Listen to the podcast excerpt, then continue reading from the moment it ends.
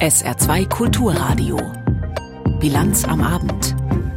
Mit Lisa Krauser.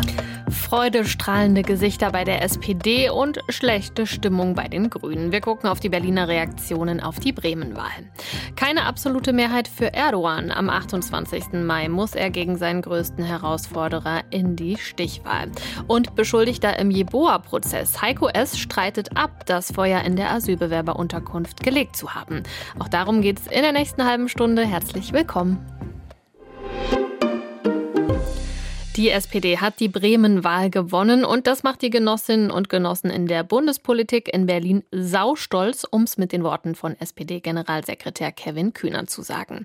Die Grünen dagegen, die haben keinen Grund, stolz zu sein. Sie haben bei der Bremen-Wahl stark verloren, weshalb auch die Grünen in Berlin noch mehr in die Defensive geraten. Jan Zimmermann mit sehr gemischten Reaktionen auf die Bremen-Wahl aus den Parteizentralen. Die Sozialdemokraten klopfen sich in der Berliner Parteizentrale auf die Schultern. Der Bremer Wahlsieger, Bürgermeister Andreas Bovenschulte, durfte im Willy Brandt-Haus viele Glückwünsche entgegennehmen. Einzige Nachteil vielleicht, wir mussten schon kurz nach fünf in Bremen losfahren. Und es war eine kurze Nacht, weil es gestern in der Tat was zu feiern gab. Und zwar, dass er nach der jüngsten offiziellen Hochrechnung fast 30 Prozent der Wählerstimmen für die SPD holte. Bovenschulte setzte in Bremen auf einen Kurs, den Parteichef Lars Klingbeil im Bund weiterführen möchte, nämlich Klimaschutz ja und ohne Abstriche. Allerdings. Wir müssen ambitionierten Klimaschutz auf den Weg bringen, aber das bedeutet für uns Sozialdemokratinnen und Sozialdemokraten immer Klimaschutz und soziale Gerechtigkeit zusammenzubringen. Das ist nicht voneinander voneinander trennbar. Und wir müssen jetzt genau gucken, wie wir das Gesetz zur Wärmewende dann im Parlament noch besser machen. Mit dem Gesetz zur Wärmewende ist vor allem die Debatte um den Heizungstausch gemeint, eines der großen Themen im Bremer Wahlkampf. Und einer der Gründe, warum die Grünen an der Weser baden gingen. Etwa 12 Prozent der Wählerstimmen ist der schlechteste Wert der Grünen in Bremen seit 20 Jahren. Grünen Spitzenkandidatin Maike Schäfer kündigte inzwischen ihren Rücktritt an.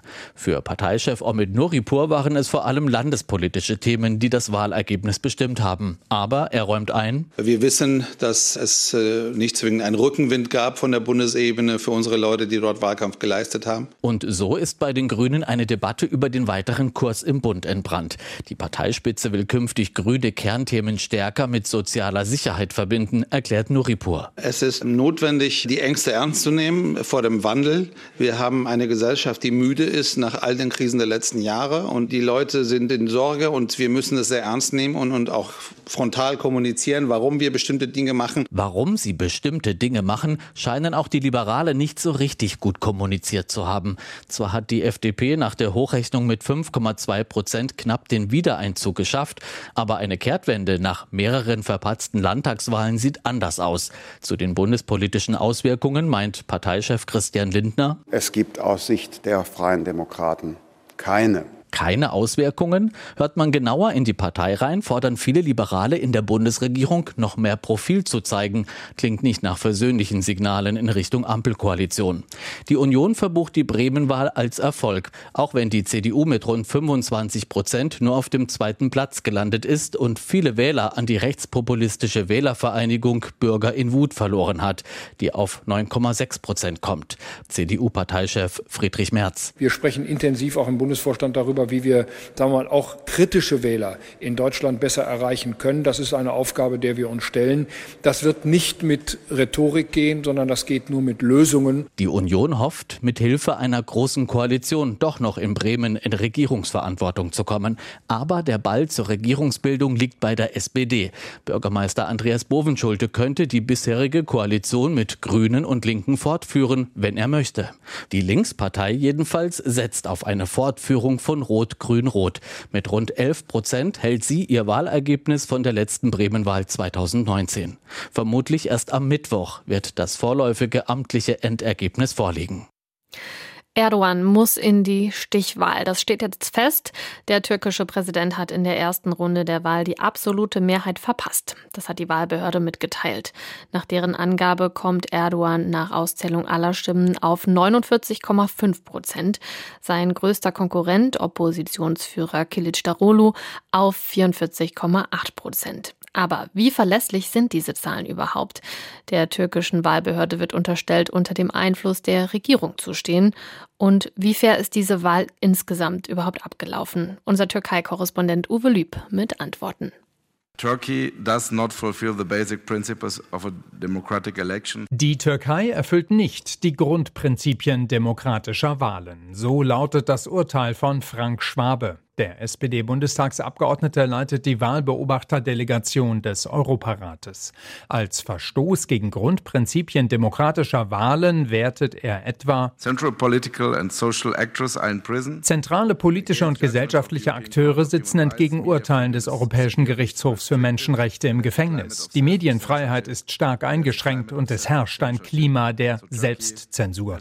Die Türkei ist weit entfernt von fairen Wahlkampfbedingungen. Faire Wahlkampfbedingungen wären nach Ansicht der internationalen Wahlbeobachter zum Beispiel die gleichen Möglichkeiten, für sich zu werben. Stattdessen sei etwa Druck auf die grüne Linkspartei JCP gemacht worden. Ihre Anhänger und Unterstützerinnen seien teils eingeschüchtert worden, beklagt Jan Petersen vom Büro für demokratische Institutionen und Menschenrechte. Für den amtierenden Präsidenten Erdogan dagegen seien die Bedingungen bestens gewesen, so Farah Karimi, Leiterin der OSZE-Delegation. Bei diesen Wahlen genossen der amtierende Präsident und die Regierungsparteien unfaire Vorteile. Vorteile besonders in den Medien, sagt Schwabe. So habe er es selbst gesehen beim regierungstreuen staatlichen Sender TRT. Wenn ich einen Wahlkampf beobachte, schalte ich immer den Fernseher ein. Auch wenn ich die Sprache nicht verstehe, bekomme ich einen Eindruck. Und wenn ich TRT einschalte, habe ich den Eindruck, dass der Präsident sehr präsent war. Positiv beeindruckt zeigten sich die internationalen Wahlbeobachterinnen und Beobachter dagegen von der hohen Wahlbeteiligung. Rund 89 Prozent der Wahlberechtigten in der Türkei haben abgestimmt. Das sind rund drei Punkte mehr als vor fünf Jahren. Doch einige haben von ihrem Wahlrecht keinen Gebrauch gemacht, stellt Karimi fest, konkret in den Erdbebengebieten. Tatsächlich liegt die Wahlbeteiligung hier zumeist nur zwischen 80 und 85 Prozent. It's concerning es ist besorgniserregend, dass die Wahlbeteiligung in den vom Erdbeben betroffenen Gebieten geringer war, was darauf hindeutet, dass viele Menschen nicht wählen konnten. Im Falle einer zweiten Runde der Präsidentschaftswahlen hoffen wir, dass konkrete Maßnahmen ergriffen werden, um sicherzustellen, dass jeder sein Wahlrecht ausüben kann. Das Problem ist, dass man dort wählen muss, wo man gemeldet ist. Briefwahl gibt es nicht. Millionen Menschen haben die Erdbebengebiete verlassen. Die wenigsten sind um umgemeldet. Das heißt für die meisten, sie müssen für die Wahl zurückkehren. Und das, so Karimi, sei für viele auch eine psychische Herausforderung. Als Herausforderung hat das Wahlbeobachterteam auch die Auszählung am Wahlabend gesehen. Immer wieder wurde in einigen Wahllokalen nachgezählt. Das bot Raum für Gerüchte und Spekulationen, sagt Schwabe. Er wünscht sich, für ihn auch ein Grundprinzip demokratischer Wahlen, mehr Transparenz. Über den Ablauf und vor allem die Ergebnisse der Türkei-Wahl konnte ich vor der Sendung mit dem Politikwissenschaftler und Türkei-Experten Burak Çopur sprechen.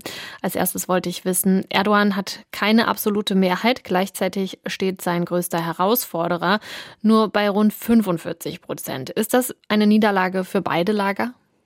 Es sind Teilsiege und Teilniederlagen. Da würde ich Ihnen zustimmen. Präsident Erdogan hat ja dann nicht im ersten Wahlgang die Wahl für sich entschieden, sondern wird in eine Stichwahl gehen. Und der Teilsieg der Opposition ist eben auch Präsident Erdogan jetzt in die zweite Stichwahl erzogen zu haben. Aber die Opposition hat natürlich ihr Ziel nicht erreicht, Präsident Erdogan in dem ersten Wahlgang bereits zu schlagen. Die Opposition war ja vor den Wahlen recht zuversichtlich, dass es einen Machtwechsel geben kann. Wie erklären Sie sich das, dass es bisher nicht gereicht hat? Ja, es scheint, dass die ideologische Gründe eine höhere Rolle gespielt haben, wie beispielsweise der türkische Nationalismus, aber auch der politische Islam, also auch die Rückbesinnung zu konservativen Werten. Wir haben gesehen, dass Präsident Erdogan hier massiv gehetzt hat gegenüber der LGTB-Bewegung, auch gegenüber von Frauenrechten, also die Istanbuler Konvention, die Veränderungen des Frauenschutzgesetzes waren immer wieder ein Thema, aber auch die Kriminalisierung der Kurden und natürlich die Terrorismuskarte, die Erdogan immer wieder gespielt hat, nämlich das Oppositionsbündnis an den Rand des Terrorismus immer wieder versucht hat zu bringen. Das hat anscheinend in der Bevölkerung verfangen. Jetzt sprechen wir in Deutschland äh, viel über die extrem hohe Inflation in der Türkei, über die massiven wirtschaftlichen Probleme, über die Vorwürfe gegenüber Erdogan im Zuge des Erdbebens. Warum steht denn offenbar trotzdem eine knappe Mehrheit der Menschen in der Türkei trotzdem hinter dem Präsidenten? Ja, weil viele Wählerinnen und Wähler auf der Suche nach dem starken Mann, nach dem starken Führer sind, der sie durch diese Krisenzeiten der Wirtschaft, die ja sozusagen tatsächlich in einer Krise ist, führen soll. Und Erdogan bietet sich immer wieder an als starker Führer, als starker Mann. Und das wird er auch in den nächsten zwei Wochen, diese Karte wird er auch immer wieder bespielen und versuchen, die Menschen auf seine Seite zu ziehen, wenn es darum geht, bei der Stichwahl sich entscheiden zu müssen. Wer hat denn dann die besseren Karten? Ich gehe davon aus, dass Präsident Erdogan hier die besseren Karten haben wird. Er wird seinen Amtsbonus nutzen, er wird von einer Pool-Position starten und natürlich versuchen, die Bevölkerung auf seine Seite zu ziehen, indem er immer wieder deutlich machen wird, dass es einer Führung aus einem Guss bedarf, dass ein Kemal Kılıçdaroğlu als Staatspräsident auf der einen Seite und ein Parlament mit einer AKP-Mehrheit das Land nur blockieren würde. Und Präsident Erdogan wird immer wieder versuchen, diese Karte zu spielen, dass es einer starken Führung und einer Führung aus einem Guss bedarf, damit die Türkei auch beispielsweise dem Westen die Stirn bieten kann. Es gibt den Vorwurf, dass die Wahl manipuliert wurde. Was ist Ihr Eindruck? Wie sauber ist es dazugegangen? Es gab Unregelmäßigkeiten, ohne Frage, aber ob diese Unregelmäßigkeiten letztlich auch wahlentscheidend bzw. kriegsentscheidend gewesen sind, da mache ich mal ein großes Fragezeichen dahinter. Noch eine letzte Frage. Einem ersten Zwischenstand zufolge haben knapp zwei Drittel der Türken, die in Deutschland leben, Erdogan gewählt. Wie lässt sich das erklären? Das hat unterschiedliche Gründe. Zum einen spielt hier natürlich die Integrationspolitik Deutschlands eine Rolle. Viele Menschen fühlen sich hier ausgegrenzt, diskriminiert. Andererseits sind natürlich auch viele Menschen, die in Deutschland hier wählen gehen, auch von nationalistischen, islamisch-konservativen Ideologien geprägt. Sie werden beeinflusst durch die gleichgeschalteten Medien der AKP hier in Deutschland.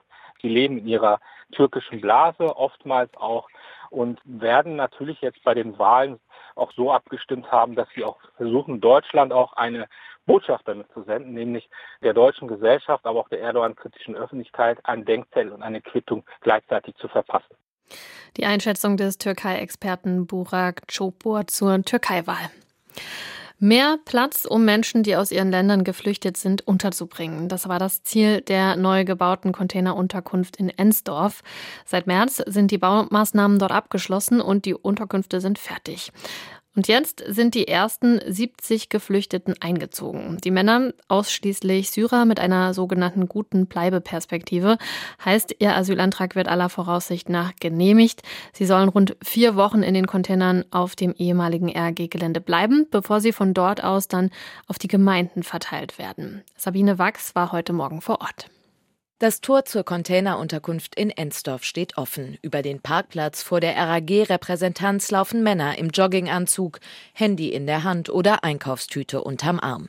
70 Geflüchtete aus Syrien sind am Morgen in die Container eingezogen. Mit Bussen kamen sie aus der Landesaufnahmestelle in Lebach. Natürlich waren die Menschen vorher schon informiert, damit sie auch zusammenpacken konnten. Das sind die Personen, die in den letzten Wochen in Lebach die ersten Stationen durchlaufen haben.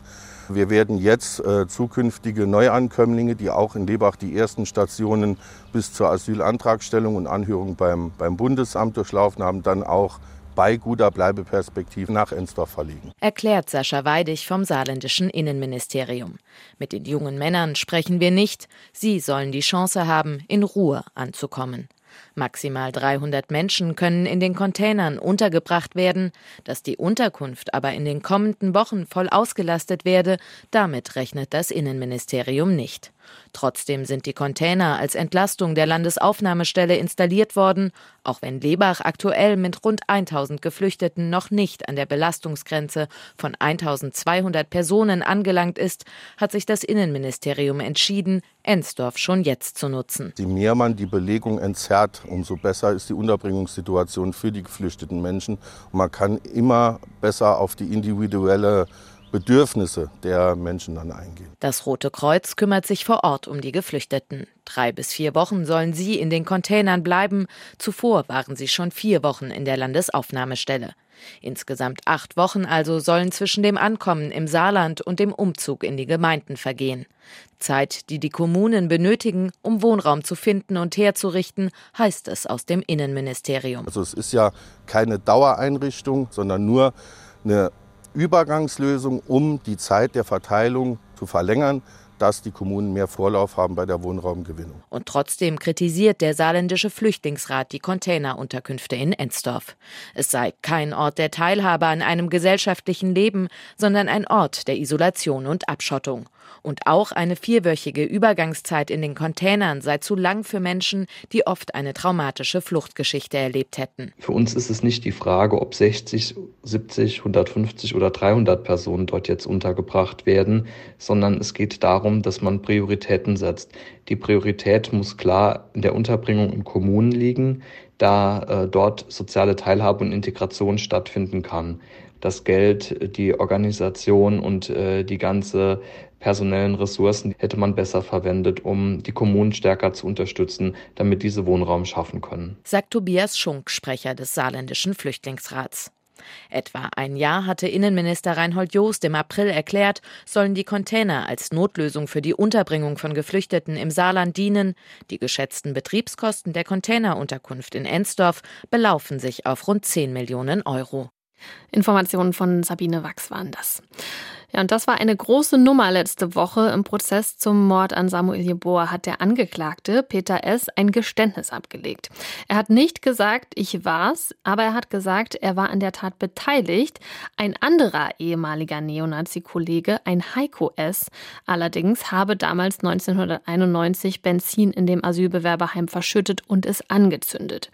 Diesen Heiko S. haben die Richterinnen und Richter heute am Oberlandesgericht Koblenz als Zeugen befragt.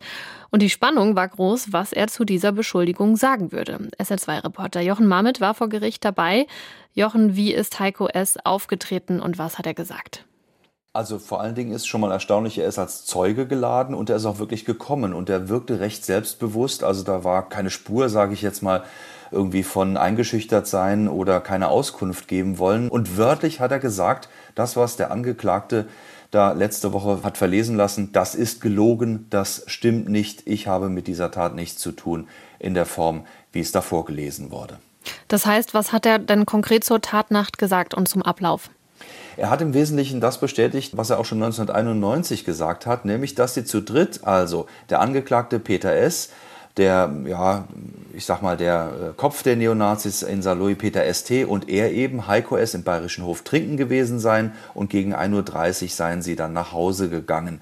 Er sei am nächsten Morgen zur Arbeit, dort war ihm relativ übel, ist wieder nach Hause gegangen und dann durch einen Anruf des Angeklagten habe er erfahren, dass das Asylbewerberheim gebrannt hätte.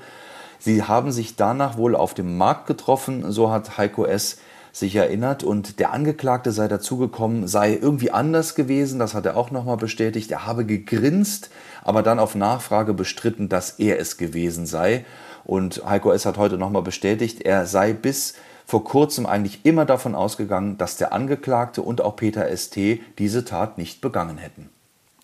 Was hat er denn dazu gesagt, warum der Angeklagte ihm das in die Schuhe schieben sollte? Und hat er sich auch zu dem früheren Anführer Peter ST geäußert? Also Heiko S. geht davon aus, so hat er es äh, beschrieben, dass der Angeklagte ihm, Zitat, ein reinwürgen will.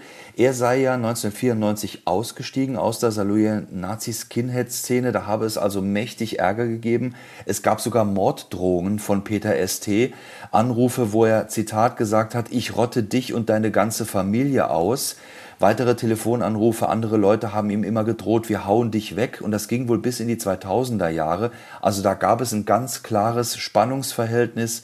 Da gab es Angst, die bis heute eigentlich anhält. Und das sieht er als Hauptgrund nach wie vor, dass man ihn da irgendwie mit reinziehen will, weil er als Aussteiger gebrandmarkt wurde, als linke Zecke.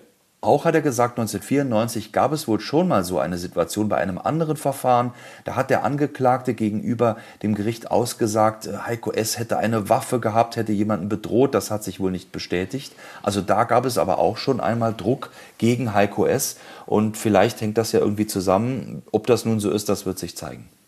Es stellt sich wieder die Frage, äh, die wir uns auch gestellt haben nach der Aussage von Peter S. letzte Woche. Wie glaubhaft ist diese Aussage von Heiko S.? Also es gab gleich schon eine Stellungnahme auch der Nebenklage, die gesagt haben, und das ist auch deutlich geworden, es gibt eine kontinuierlich gleichbleibende Aussage von Heiko S. Seit 1991 in kleinen Details hat sich da vielleicht ein bisschen was nochmal korrigiert, aber insgesamt ist das zusammenhängend und durchaus unverändert.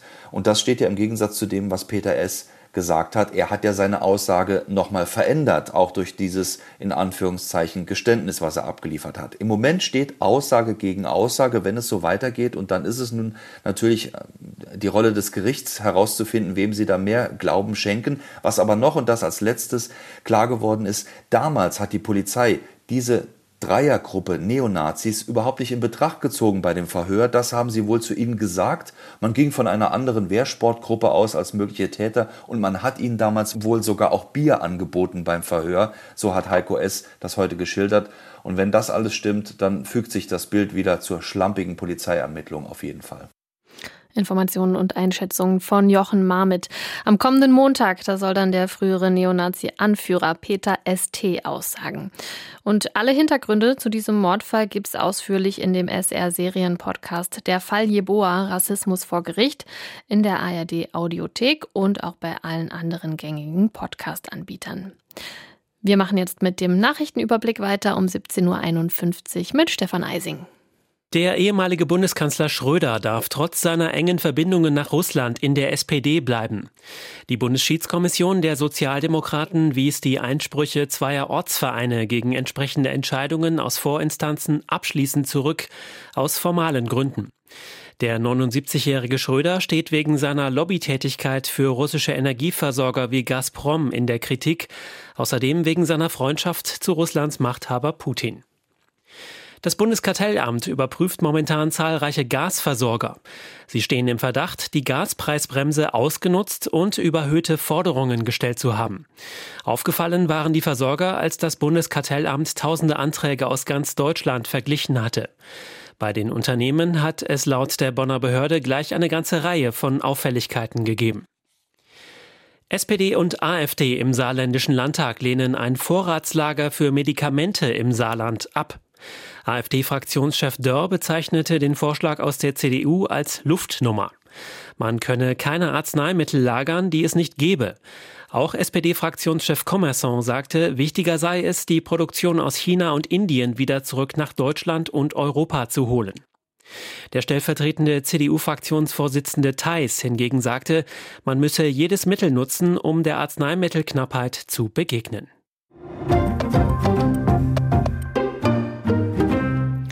Gestern war der ukrainische Präsident Zelensky in Berlin zu Besuch. Am Abend ging es weiter nach Paris und heute Morgen ist Zelensky in London angekommen. Auf seiner Reise wirbt Zelensky für den Aufbau einer sogenannten Kampfjet-Koalition. Bundeskanzler Olaf Scholz ist beim Thema Kampfjets gestern ausgewichen. London zeigt sich grundsätzlich offener, will aber auch keine Lieferung versprechen. Christoph Brössel. Der Empfang für den ukrainischen Präsidenten war gewohnt herzlich. Der britische Premier Sunak umarmte Zelensky. Die britische Regierung kündigte anlässlich des Besuchs an, hunderte Flugabwehrraketen und Kampfdrohnen zu schicken. Die Waffen sind für Einsätze mit einer Reichweite von bis zu 200 Kilometern relevant und erlauben ein Agieren hinter den Frontlinien. Für diese Unterstützung bedankte sich der ukrainische Präsident. Bei den Gesprächen auf dem Landsitz des britischen Premiers ging es auch um die Lieferung von Kampfflugzeugen. Sunak machte deutlich, dass das Vereinigte Königreich mit der Ausbildung von Piloten bald beginnen wolle. Ein Sprecher der britischen Regierung sagte, es gebe keine Pläne, Kampfflugzeuge zu liefern. Die Ukraine will offenbar F-16-Jets einsetzen. Die Briten verfügen nicht über diesen Flugzeugtyp. Doch Sunak machte deutlich, dass er eine Koalition unterstützen will, die gemeinsam Kampfflugzeuge mit technischer Versorgung und Ausbildung bereitstellt. Information von Christoph Brössel. Wo ist Lukaschenko und wie geht's ihm? Darüber gibt es seit Tagen Spekulationen, denn der Präsident von Belarus ist kaum in der Öffentlichkeit zu sehen momentan. Selbst bei der Feier der Staatsflagge gestern hat er gefehlt und das ist in Belarus einer der höchsten Feiertage und diesen Termin hat Lukaschenko über 20 Jahre lang nicht ein einziges Mal ausfallen lassen. Bei Terminen zuvor ist Lukaschenko kränklich aufgetreten. Ja, was könnte dahinter stecken? Frank Eichmann berichtet. Vergangener Dienstag Moskau Roter Platz, Militärparade zum Tag des Sieges. Auf der Ehrentribüne mit grauem, zuweilen schmerzverzerrtem Gesicht, eine Hand bandagiert, der belarussische Machthaber Lukaschenko. Die 300 Meter zum Grab des unbekannten Soldaten wird er später, anders als die anderen Gäste, nicht laufen. Er muss gefahren werden und bricht vorzeitig nach Minsk auf, ohne das geplante Essen mit Präsident Putin, sodass Putins Sprecher Dmitri Peskov kurz darauf dementieren muss. Es wäre sehr falsch, wenn ich etwas über den Gesundheitszustand von Alexander Lukaschenko sagen würde. Er hatte ja zum Tag des Sieges auch in Minsk Veranstaltungen. Deshalb musste er früher gehen. Nach dem kurzen Auftritt in Minsk am 9. Mai ohne Rede hat es keine Bilder mehr von Lukaschenko gegeben. Gestern fehlte er beim Tag der Staatsflagge, erstmals seit er diese Flagge 1995 einführte. Stattdessen rollte die Autokolonne des Präsidenten am Samstag zum Krankenhaus, aus Moskau sollen per Sondermaschine Ärzte eingeflogen worden sein, und auch das Gerücht um eine Vergiftung kam umgehend auf, wie bereits im vergangenen November, als der 64-jährige Lukaschenko vertraute und Außenminister Wladimir Makey plötzlich und unerwartet starb. Nach unseren Informationen hat Lukaschenko einen infektiösen allergischen Herzmuskel, sagt der belarussische Oppositionspolitiker Pavla Tuschko in seinem YouTube-Kanal. Einige vertreten die Giftversion Information und dass es in Moskau passiert sei. Aber warum sollte Putin dann Ärzte schicken, um Lukaschenko zu helfen? Und nach welcher Logik sollte Putin das grundsätzlich tun? Erfüllt Lukaschenko nicht etwa den Willen Putins?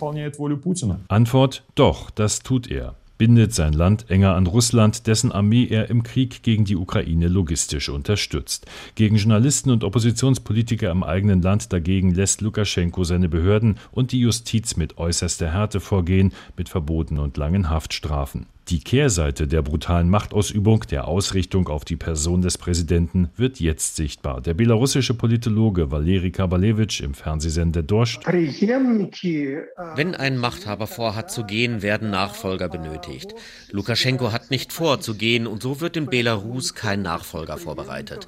Das wäre ja auch gefährlich für den aktuellen Herrscher. In einem Regime dieser Art führt der Abgang des Herrschers in den meisten Fällen zu einer politischen Krise. Aber was passiert ganz praktisch, wenn Lukaschenko sein Amt jetzt nicht mehr ausüben kann? Valeri Kabaljewitsch. Rein formell heißt es in der belarussischen Verfassung, kann der Präsident seinen Pflichten nicht nachkommen, geht die Macht bis zu Neuwahlen auf den Sprecher des Oberhauses, des Parlamentsoberhauses über.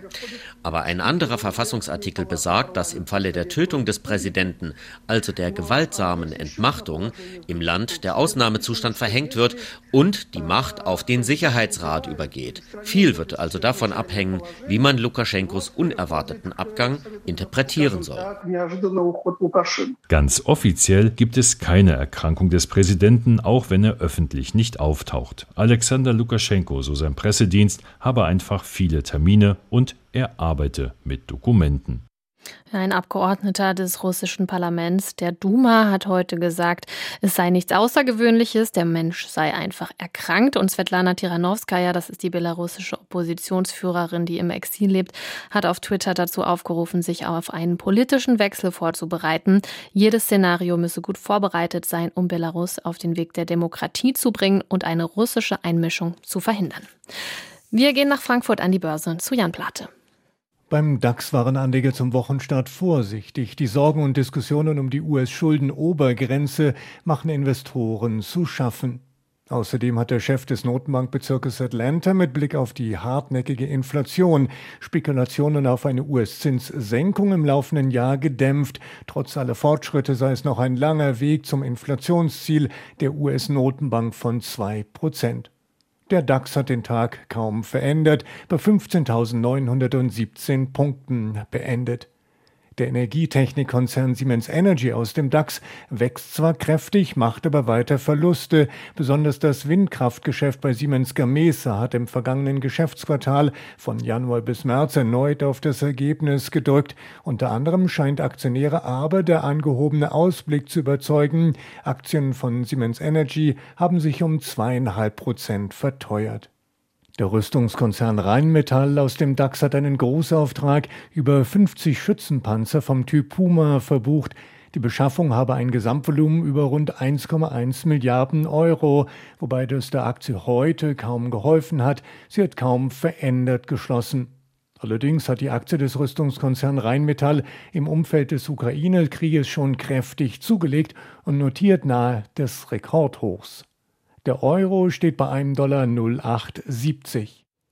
Die Wetteraussichten. In der Nacht sind vereinzelt Schauer und kurze Gewitter möglich. Morgen wird es ab dem Nachmittag freundlich und trocken bei Höchstwerten zwischen 12 und 16 Grad. Und so bleibt es dann auch die kommenden Tage freundlich bei einem Wechsel aus Sonne und Wolken. Und zum Wochenende hin wird es auch wieder wärmer. Dann sind bis zu 22 Grad möglich.